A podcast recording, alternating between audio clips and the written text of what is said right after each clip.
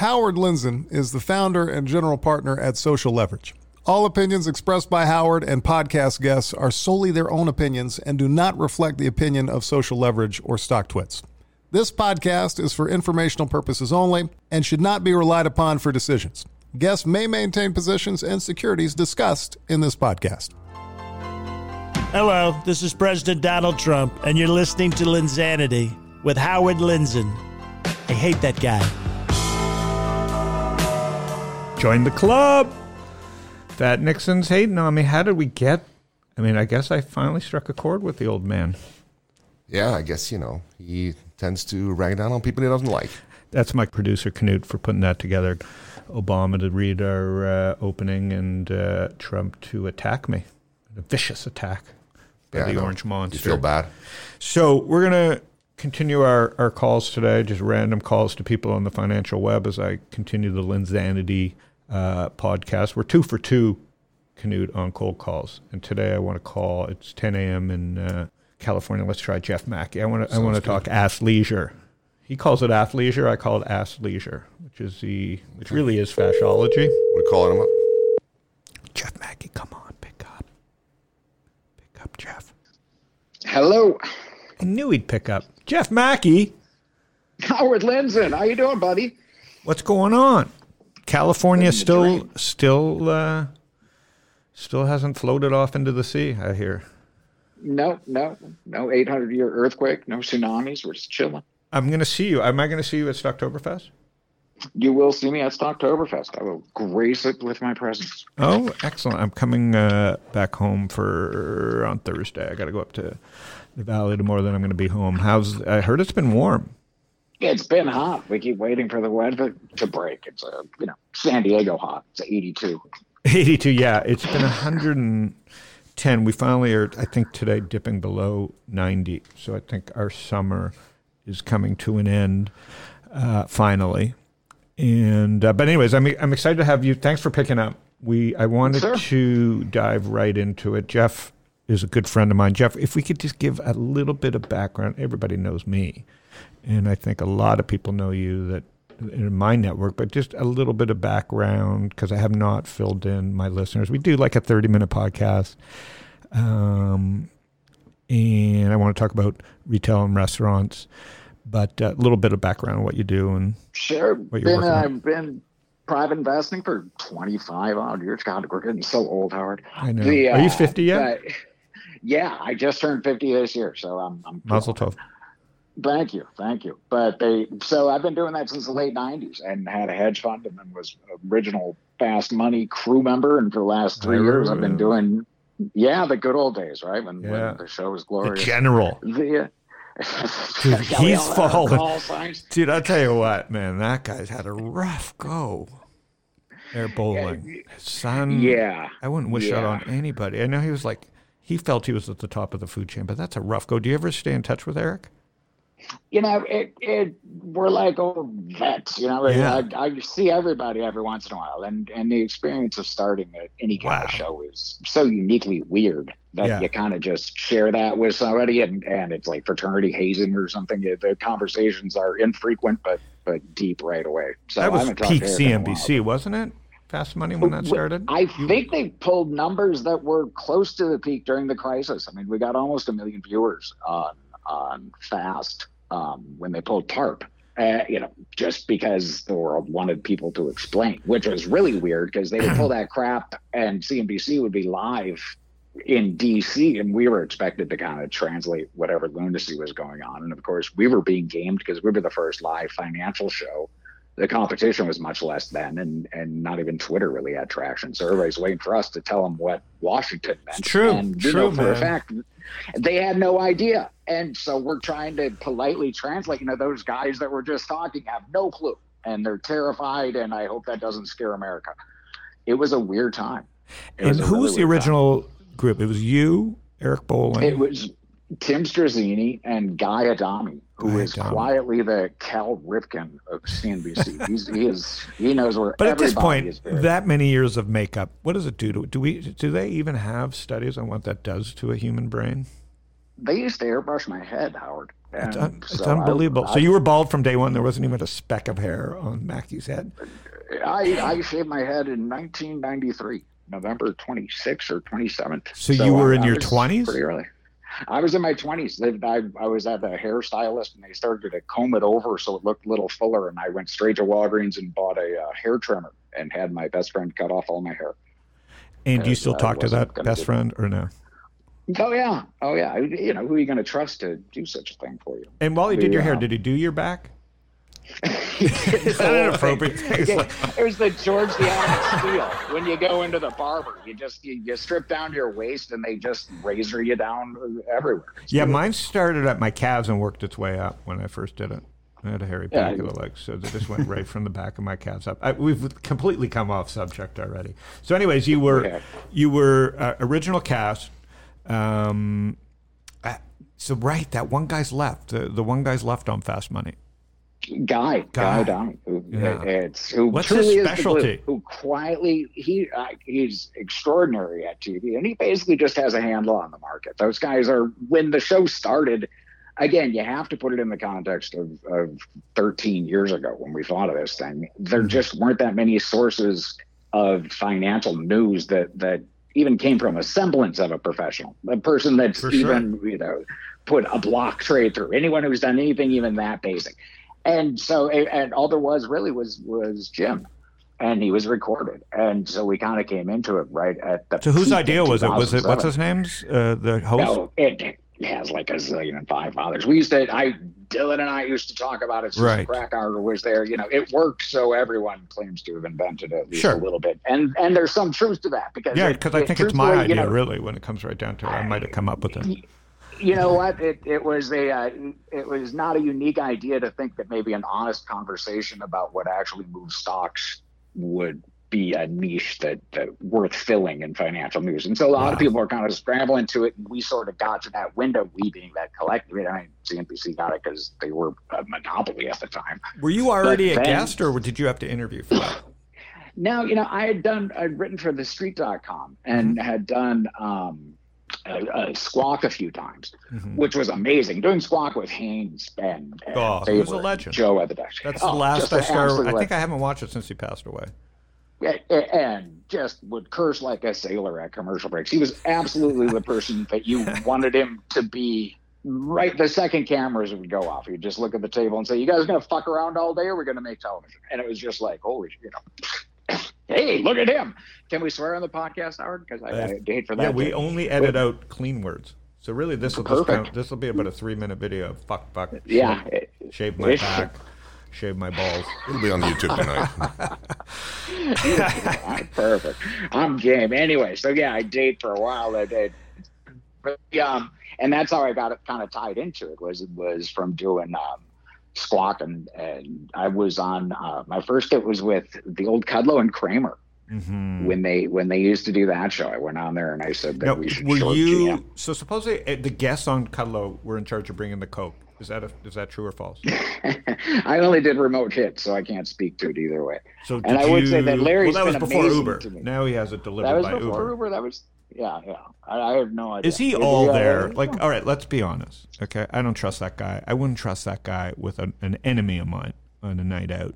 So, what? Like, I know a lot of people like him, but I don't get it. What? Like, was he all there, or is he you know just? what the the i knew him in a brief window and and truthfully I, I probably wouldn't tell you bad stories about people. That's my only bias I to Larry. I- I- Larry. and I'm but not- but I- he I has agree. been. I don't have bad stories about the guy. I would I would just not say anything if I had bad stories. He was nothing but tremendous with me and and absolutely a gentleman. You know, like the kind of guy who reached out to us. You know, we went to dinner when I moved to town. He was just a nice guy. A Seems like guy. the guy if he leaned over and, and talked to me, I would go, whoa, bad breath. He just seemed like a guy who would have perpetual bad breath. But I don't know. A lot of I- people on CNBC seem like that, and I stood next to you, and you have good breath. So I think that just, I think that just means you have good hygiene and, and good brains for leaving CNBC. Okay, so let's get into what you're good at. You and I love the markets. I think so. Part of Linsanity is I just want to talk to friends who love talking about the markets. Uh, we have a pretty good audience here. I've been doing the podcast on and off for a year, um, but more on video. So now I've gone, Jeff. This is only my third um, audio only. We set up a studio here in Phoenix. You and I have been playing around with this forever, right? From Right, from right. from uh, Twitter's Twitter cannot believe they never put this shit together. To uh, well, to everybody, we had this panic show we did. We used to. We, you and I just love the idea of media meets markets. Right. And Absolutely. so wanted to call you early on with this show, so I appreciate you just picking up. The but really what I love talking about you with because you've been dead, dead right and and helped me with my conviction, even though I don't we don't chat about it that often. I read you, so it just helps me with my conviction. I've been super, super bullish. And I don't understand retail, I've just been super, super bullish on Lulu. So Right. so and you have too, but you actually understand retail and and growth. So I'd love for you to just walk through why Lulu made sense to you all these years. But they they had the the men's market. Essentially, the play on Lulu was that you had uh, men's pants is Yes, about a man six pants. billion man pants six billion dollar industry that was not being addressed by anything really five years ago. So Haynes, so I guess was- there was the what you call those Dockers own that market, They, right? Levi's Levi's had Dockers, which are just garbage Oh. pants, and and you know wool and denim. Those are your choices. Now these are you know medieval fabrics, like literally medieval fabrics. Flammable, so the highly flammable too. Yeah, yeah. And so, you know, I get no one wanted to wear spandex, but there there was a better way. The market was wide open. Gap wasn't ready to take it. And you know, Hmm. it was a skinny window, but the idea was Lulu by going into men's could capture that same sort of niche the way they have with yoga pants. The margins are insane and the market was wide open. And that's kind of what they've done. And so now Lulu is going to have a billion dollar men's business, which in Billion, which is tiny, though. big. It, it's- No, I mean in yeah, terms of the, the, gap potential. is 15 billion. Oh yeah. It, it's the gap itself was the biggest, and and really what's happening in specialty right now are the the winners are feeding off Gap and Victoria's Secret. Just the death of those two can't okay, be so over. it's just it's vulture- like it's Sears pecking dying. at the gut of, of They're just killing them, killing them, killing them, and so and so you're seeing chains like American Eagle, Lulu's a beneficiary. I mean, it, it's Gap put together Athletica, which is a much less expensive comparable product, but if you gave it away for free in the back of a Gap store, you couldn't get a teenager to go in and take it. because of the brand or because of the quality or because of the I style. think because of the brand, because of the way they promote it, Gap is is off center in terms of the way they're presenting themselves with to consumers. You know, with teens the way I do, they're really wised up. Yeah, and they my have son so is much so access. savvy. It's like so savvy. And- Vans, Lulu is Right, just it's right. just And they know what they want. They know what they want. and want. they just want it and they and as a result one of the weird effects has been where a few years ago everyone was complaining about showrooming oh we won't be able to get anyone to buy they'll find the lowest price no one really cares that much about price they know for sure what they want and they Mhm. work backwards from i can get this the scarcity's gone so if i pay the right price i'll be able to find the, the product that i want right now Mhm. and as a result, you know, you you have this huge margin boost for the winners. So no one stays on forever. But for now anyway, Lulu's playing with like 56% margins, which in retail is just okay, so that's a huge thing too. So Gap never had those margins on jeans or whatever. Well, Gap is still promotional pricing. And so if you walk past a Gap, it's always 20, 25% off. And the winners right now aren't competing on price. So you'll hear Nike tonight. They probably won't have a huge revenue number, but I bet you Margins anything their great. margins will be great because they don't have to maximize. Revenue right now because they can just, you know, they can they can make the sales. They're they want, riding never out the tariffs and pat, taking on the just eating the cost of the tariff for now. Right. And and with the online and really the, the bigger trade here, Howard, is is that omni-channel is a real thing. And it speaks to what we just talked about. Millennials want it now. They want it immediately and they want exactly what they want. All that plays to the companies that have been investing in their apps, that have been investing in making online like a real thing. So you got a Mhm. store in your pocket. I can go to the store and see it. And, you know, and and there's a Mm-hmm. I can get an email like Lulu's good at the email. I get an email once a week with new products. Right. And there's a real delicate balance to it that Lulu's been terrific at, where it, it's, you know, everyone kind of still has a stigma, but when they go in there, it's much more kind of guy friendly dad wear and and not yoga as much as people think. And and it surprises to the upside in a lot of different ways. And so they're being nipped at by competitors. But right now with you know almost a third of their revenues from online they've got mall owners who want to basically uh, begging lulu to build out stores in their malls. That gives them an advantage. So so you've flipped on on its ear the entire concept that stores are dead because for lulu the choice is theirs whether they want stores or just to focus on online. They get better margins from digital, which because they've made those investments all along. Now, if you take the gap, they haven't made the investments. They lose more money when they sell online. Everything that wow. we just talked about is reversed. And so what you're seeing is the spread between the haves and the have-nots is getting enormous. And so even though the stocks are running, it's hard to say Gap is getting cheaper as a stock because they're losing share and they're also having to price in a way that that you know Lulu doesn't even have to think about. Gap actually gave stuff to the Salvation Army a couple quarters ago. They actually like just jettisoned their merchandise, which is unthinkable. But interesting. They'll probably know, open stores along the border wall. That may say. yeah, the, I hear it's going to uh, be terrific mall space. Yeah, the Trump Border Mall, thousands yeah, of miles yeah. of Gap and Abercrombie stores, and Lulu. it's been a, big, a big misunderstanding. He's been saying mall all along. It, now, it do you go to the mall to get this feel? Because because I go to the mall and I just see it's obvious to me that Lulu is just says, listen, don't even call me unless there's an Apple store in the mall, and don't even call me unless I'm within hundred feet of the Apple store. I think I think Apple so Apple is the new food court. Apple's the new movie theater. Maybe not the new movie theater, but definitely the new food court. So so everything starts from where the Apple store is. So everybody's, you know, they, like in Phoenix, they were at the Biltmore, which is the original Apple store in Arizona, which was luckily mm-hmm. for me right across from work. That's how I discovered Apple. And back in 2000 with the iPod, I, I wasn't an Apple person until I just stumbled into an Apple store. Um, you flash forward to today, and actually, I don't I don't love the new Apple stores. I feel a little too loud for me, uh, and and there's got to be a reason because I do kind of dislike them. Um, but the maybe that's just aimed at younger people, but um, no, they turned up the volume on them. Today, they what? Sorry, they turned up the volume. They've been they turned up the volume. Uh, huh they've been getting subsidies from some of the mall developers. Kind of the, the only reason the whole mall apocalypse thing mattered to me from the retail side, because mm-hmm. being able to shop everywhere actually as a driver of retail sales is that the mall developers matter. And so the good ones, the Westfields of the world, yeah. they've been paying for Apple to redo their stores. And so you're right, they're louder because they got a much brighter TV in the back that the mall paid for.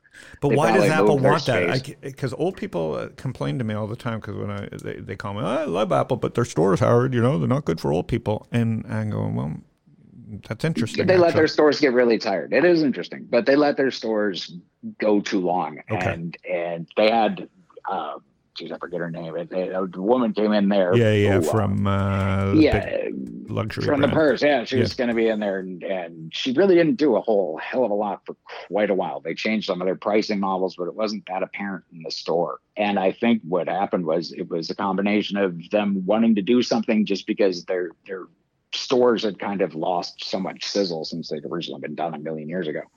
And the fact that the malls themselves, again, the better operators are paying to, to put tenants like Apple into better spaces. As you lose these big box stores, it's it's really a jigsaw puzzle. You got to put the malls back together so they make sense and huh. kind of flow. So it's good for Apple, good for Lulu. I see Peloton. I, am not a I'm not a believer in their retail play yet. Uh, but I see them going in near Apple stores. You can just see the new brand. I see in Nantucket, like in Scottsdale. You know, I watch it closely because it's a high end mall, and it's really has to. It can't afford like Westfield. I think runs it. They can't afford to lose this mall. Meaning, so they're constantly jiggering the mall and spending money on it, and um, so they put this giant Apple store at the at the near near the. Uh, near the movie theater near Harkins, which is a great movie chain here in Arizona. Near um, and Lulu then moved right next to Apple Store. You can see the jockeying, and then they put in a, right. a fantastic kind of WeWork see- knockoff that the mall kind of opened. So now you have office inside the mall, uh, which is really an interesting new play. It's kind of uh, I forget the name of the brand that did it here in town, but it's not WeWork. But you know, the mall partnered with one of the WeWork competitors. And now you have this like five star uh, office office uh, space, and you're right in the mall. It's pretty cool. Right. And it all flows together, which was kind of the idea of malls back in the day. There, there's nothing really new here. It's like, let's put together a coherent shopping experience that ties into people's lives. Shopping, living, working. Yeah. Shopping, living, working, so I don't have to drive all over town. You know, this is just kind of part of my life, which is another thing that you're seeing. Target has been terrifically successful over the last few months. People are kind of finally realizing it, but they've been getting traction again by letting people experience Target the way they want to. So just by having customers drive up and the Target employees load up the kind of the basics, people pre-order online, come huh. up to the store and pick it up, and then they go in or they don't go in. It's it, oh, so Target now does that. I'm not a Target person. I know you are. So that's what's helped them. Yep. Target does that, and the scores they're getting on those in terms of customer approval, they rival the kind of scores scores that you see at Apple, at Tesla stores, at real fanboy type of shops. They're they're like high 80s, low 90s for customer satisfaction for providing this service where people order in advance and then drive up, never get out of their car, they just pop open their so that's something and, Costco and doesn't load do. It in. Got it. So that, that Costco's not doing it yet, but Walmart is starting to. Now the advantage of it, obviously, for customers is is terrific. It saves them it time. Uses right the stores. Then Target's spent 50 years placing stores in good locations, so that plays perfectly mm. to that. They they're on big square lots, and mm. lots if the of customer parking. actually Right. And no one's married to to loading eight Diet Coke 12 packs in their cart and then putting it in the trunk of their car. That's a pain in the ass. They like to pick their produce. And so you can get, you know, you take the the hassle part out of it and you still let people do what they want to in the store. And those are customers that just never leave. You know, okay, so that was a good catalyst. To a okay, I didn't I didn't follow that one. That is a good catalyst, and I think people don't understand that you can't just buy the company. The companies need catalysts. So so so that's definitely right. that's definitely there's a reason then the Target's been successful. Of oh, there's because the stores. I got to be honest with you, man. I go in and I feel like I'm going to get a disease. No, the the I, I, shop at Walmart all the time. I'm I'm sympathetic to the notion that this is not a place Howard would want to hang. But if you look at it, I, I grew up in retail, so I literally yeah. can't see it anyway except as a store, except right. as like this money printing machine where all the gears have to go together in my brain. You know, Okay. I, it's if a store is dirty to me, it just tells me that it's an inefficient store because people don't want to shop. But you know, customers won't buy food at a dirty store. Mhm. They just won't. And so if it's dirty, it tells me they got a shitty manager, which tells me that there's a problem in the chain. And I see it immediately like the matrix. It just shows up like numbers. And so it's really about the customer experience and and flowing them through.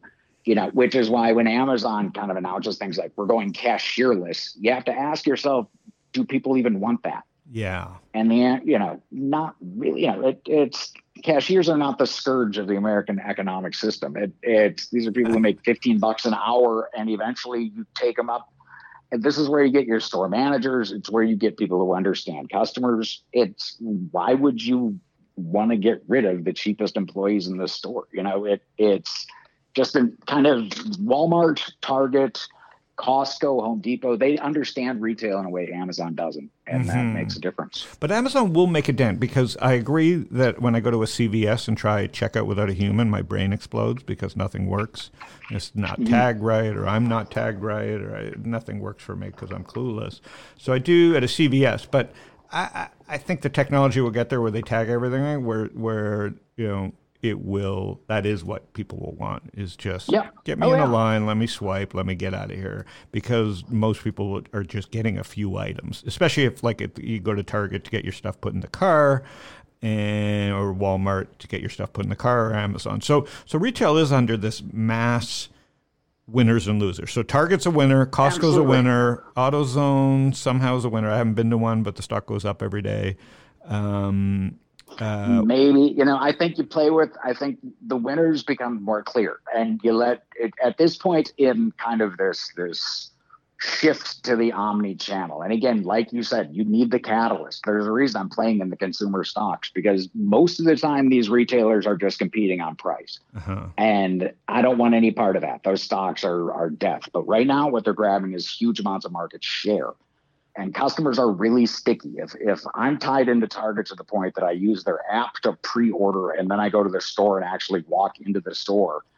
I'm never leaving. I'm not going to switch after that. And so the mm-hmm. margins are small, but you've got a customer for the next 30 years. That's why this land share matters so much. And so Amazon will make a dent, but you got to remember the Kohl's of the world, they're they're just feeder. They're just nothing but customer supply for for every other chain. Kind of the so have Kohl's loses, Nordstrom loses. Kohl's loses, Macy's becomes a REIT. Nordstrom is going to be across the mall. If they can stay alive long enough with the management they have, no terrible pun intended. I mean, it, it's you know they had problems in terms of the family, but I I think the family is there as a backstop for Nordstrom stock, and Macy's is a classic example where they're starting to cannibalize themselves. It's a REIT.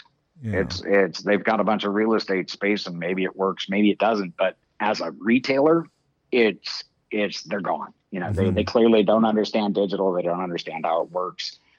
And what Nordstrom can do, if you control your supply chain well enough, you can send out your inventory to give overnight delivery really nationwide from any one of your stores. But you got to control the inventory, or else it's just picking up the phone and saying, "Do you have to use in a size 12?" Which is what they've been doing for 50 years. And And, what- Nordstrom can, Nordstrom wins there, Macy's can't. It costs, you know, they're just way too far behind. And what is there anybody pecking at Lulu? Is there any? What's the blind spot?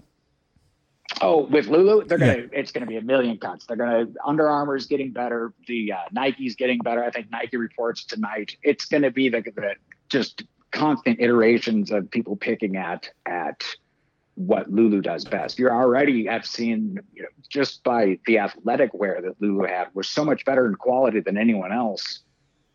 Even two years ago, that it, it just wasn't even a contest. That now, you know, Under Armour, the rock stuff is much better. Hmm. So that's what happens in retail. People raise their game. It's it's Well, they have to, or know, they're you- done. right. I got a funny story on that. So my dad, when he was rolling out targets, at one point they had the idea to tape a little washer on the number five on a cash register, and that way the cashier could find the five with their fingers and they could touch type, Hmm. which sped up the the line. Someone leaked that to an industry trade magazine. My old man was so paranoid about little marginal secrets like that getting out. He had the guy fired. Wow. like, Retailers do nothing but steal ideas from Sure, because other. they just walk into cannibalize- their stores. You can't stop them from Right. walking in and You taking photos. no. And No, but the but it- what Lulu's doing, because I go in once a month, and I've learned now I don't buy a lot. I just buy one or two things because they're changing it up every month, so the customer gets Mm-hmm. smarter too. So I'm not hoarding like ten items at once because I know there's just going to be constantly new stuff. But their streetwear is is is they're making a great move into non-athletic. Yep. You know, the streetwear stuff you can wear every day. and they're good at it. What what people underestimate about them, and you know, what the shorts don't really get, is it's hard to make good clothing. Mm-hmm. There's a reason Amazon's private label clothing sucks. It's because you know you can't just really mail a sample to China and get the same quality back. You can get something back that looks like it, but you're right. You know that the movement to streetwear for Lulu. They've got better designers. They've got better ideas. They're they're a retailer that's hot. That never lasts forever, but while it does, the numbers Lulu prints look just so much different, so much better than any other specialty chain. You know, good luck shorting them. It's hard to put new money to work, but God help the shorts as long as they're printing 35% growth. Got it. So yeah, so we're we're on the same page here. Do you do you follow restaurants still or no? I mean, it's kind of like Uh, retail, or or you just stay away. It's the same basic trade. Same, you know, McDonald's, I think, has leverage. I think they can get scale. It's Shake Shack. You know, it, it's Pizza Hut. You know, you get, or not Pizza Hut, Papa John's. I, mm-hmm. that's been a fairly obvious turnaround just because they can start to block and tackle. But I think the consumer, again, it, it's more ways to buy anything food, t-shirts, shoes, whatever. That's that's good for those companies. It only happens once. We're only gonna like switch over to this, you know, this this world where we can order anything on apps. That that only happens one time in our lives. Right. So there's huge trades right now, and it'll probably last another three, four years. Yeah, I think this huge trade in restaurant is the you know, Domino's owned it because they had the drivers, the app, and the product. And I think what we're seeing right now is a redistrib. You know, so Domino's outperformed Google for the last ten years. It's because they were a tech company. They had full stack: drivers, app, food. And now with McDonald's and Chipotle's, they've outsourced the drivers and the delivery off of the backs of venture capitalists, DoorDash, Postmates, and so they played catch up really fast. I don't think people saw that coming. Um, you know, my son could, could triangulate an order from the golf course that a pizza would arrive from Domino's at the at the house at the same time he arrived. Now you can do that for any food category. So I think omni-channel is a little different in restaurants because McDonald's has an app, but they didn't have to do delivery. Uh, or they got they got it they, they, had the ability to have it subsidized for a while right now by DoorDash, Postmates, uh, Grubhub, etc.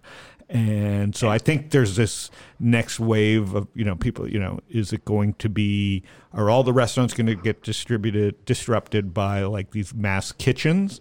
Or, which I just don't believe in. I know that there's a lot, you know, the guy from Uber went and started his own, you know, mass kitchen, Travis.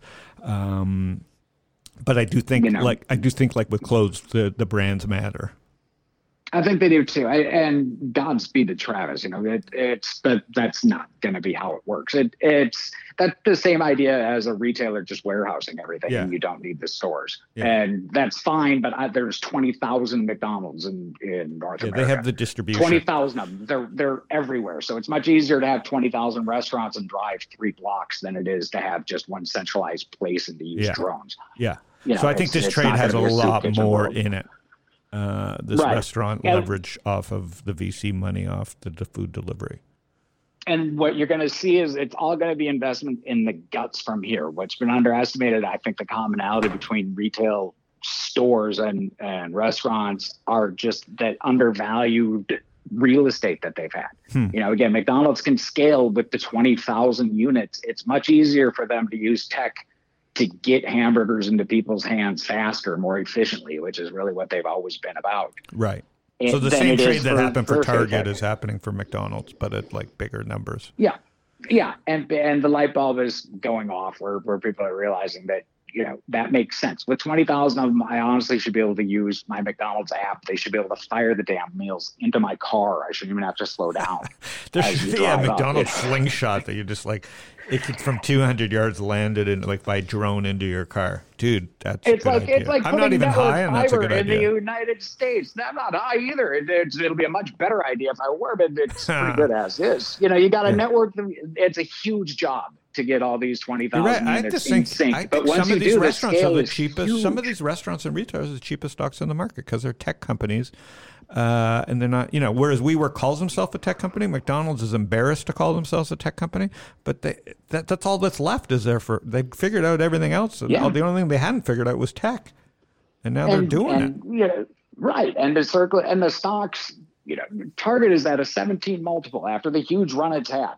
Yeah, that could That's be a 30 still multiple. not that expensive. Yes, yeah. 30 multiple is not completely out of line for a company that has a one-time kind of once in a generation opportunity to expand margins. It. One of the you know, that's a, good way to think about it. That's the way I think about McDonald's. Probably Chipotle is the same thing, you know, and then probably um, that I Starbucks, you know, which I kind of sold my Starbucks to buy McDonald's, so it's kind of been a wash of a win. But uh, yeah. I probably should have just kept them both because I think they're both just going to leverage mobility and technology because of their distribution. When you have distribution. Right. They're already it, Google and Facebook of their industries. And so think of it, it goes all the way through. As we talk, Nike's going to report in like an hour, and mm-hmm. they're going to talk about return on invested capital, the amount of kick they're getting for putting money into their supply chain. Mm-hmm. They're going to talk about, you know, their their margins went up 80 basis points last year, mm-hmm. which for the amount of money they're spending on their supply chain is bonkers. And bonkers. where they're well, taking it from. Low. So, Lulu, right. so my and top five positions right now include they're them. just yeah. killing them. Oh, you know, yeah. it, it's I don't know what you go to Foot Locker. It feels like you're buying shoes at Trump's border wall. Right, right. And Nike's doing forty billion a year. Foot Locker does nine billion. They've got no margins. They've got these tiny stores, and they're out of stock on everything. So you have a situation where Nike is the brand, and it's in entirely their best interest to control the experience for the customer. And that doesn't mean spending 600 bucks with a guy in a ref shirt at a Foot Locker. they want to control it and make it a more upscale experience than that. And so that's what they're doing. Again, it's not going to last forever because they got to either keep Foot Locker in business or just kill them at some point.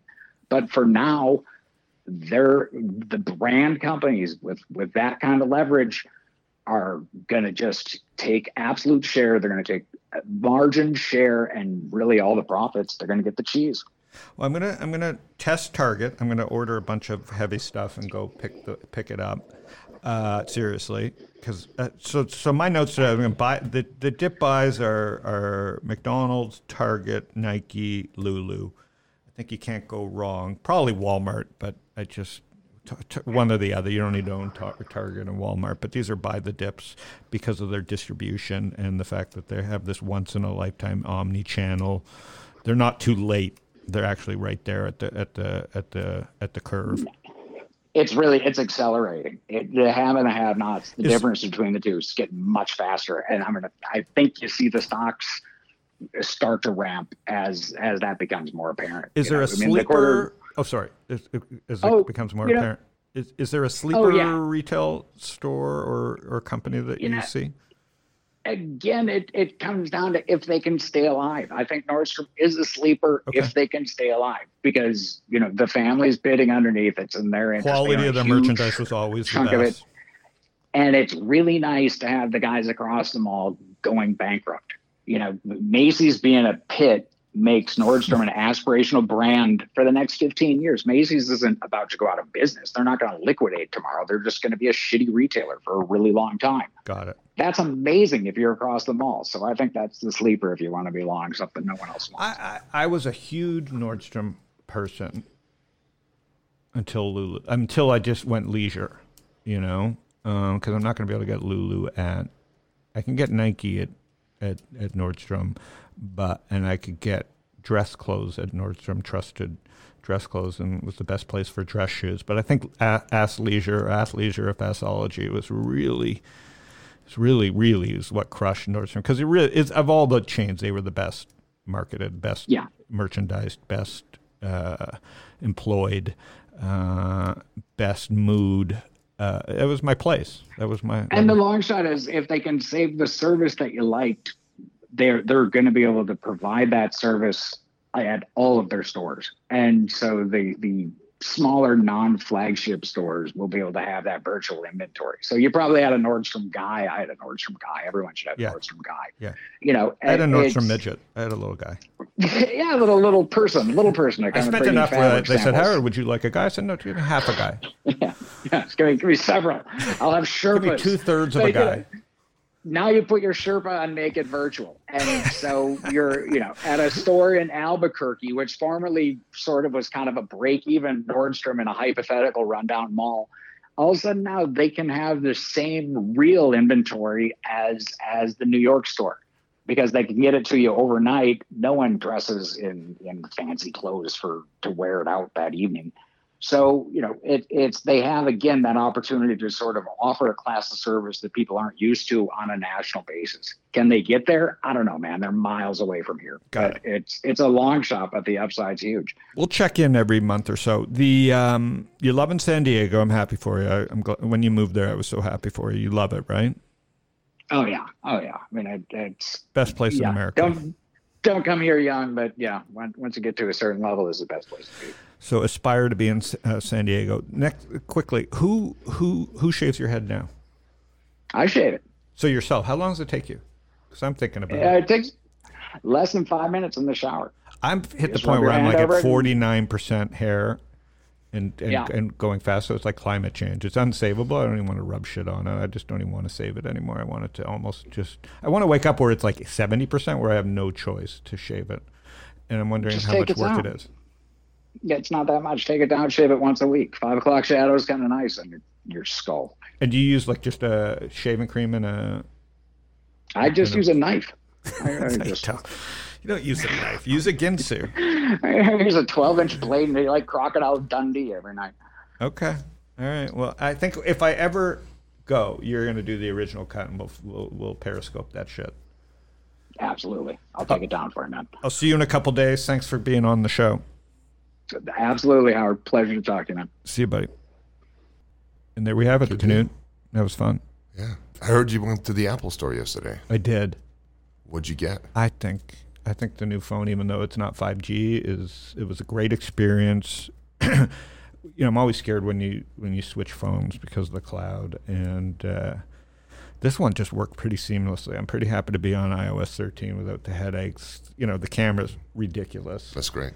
The uh, there's a couple shortcuts that are really good. So you know, I don't think it's a game changer. I think what people don't are misunderestimate or underestimating. I don't think misunderestimating is a word, but underestimating is the fact that the camera is the phone means nothing. It's about it being. It's about having a camera. Right.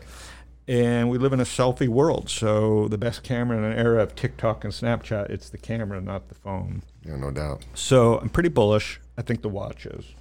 Did you get one? Yeah, I got the watch set up. I, I really want that hard fall. I didn't. I had an old watch, didn't use it, but th- this hard fall feature and, and the fact that I can do Spotify, and the fact that I have Strava, uh, the three apps that I use most for working out slash music, and the fact that if I ha- fall off my bike and I can't get up, uh, someone's going to come pick me up, uh, either my wife or the cops, or I mean, uh, they've got me geolocated. I have one question though. Uh, could it do an auto tweet for you? it, it doesn't auto it auto tweets not publicly but to the ambulance that where I'm at. It's not like you can send out a tweet saying I'm on my way. I'm sure my enemies ER. would like a picture of me splayed out bleeding. take, take a picture. and they would tweet. delete it. They would delete it and go, oh, he's dying.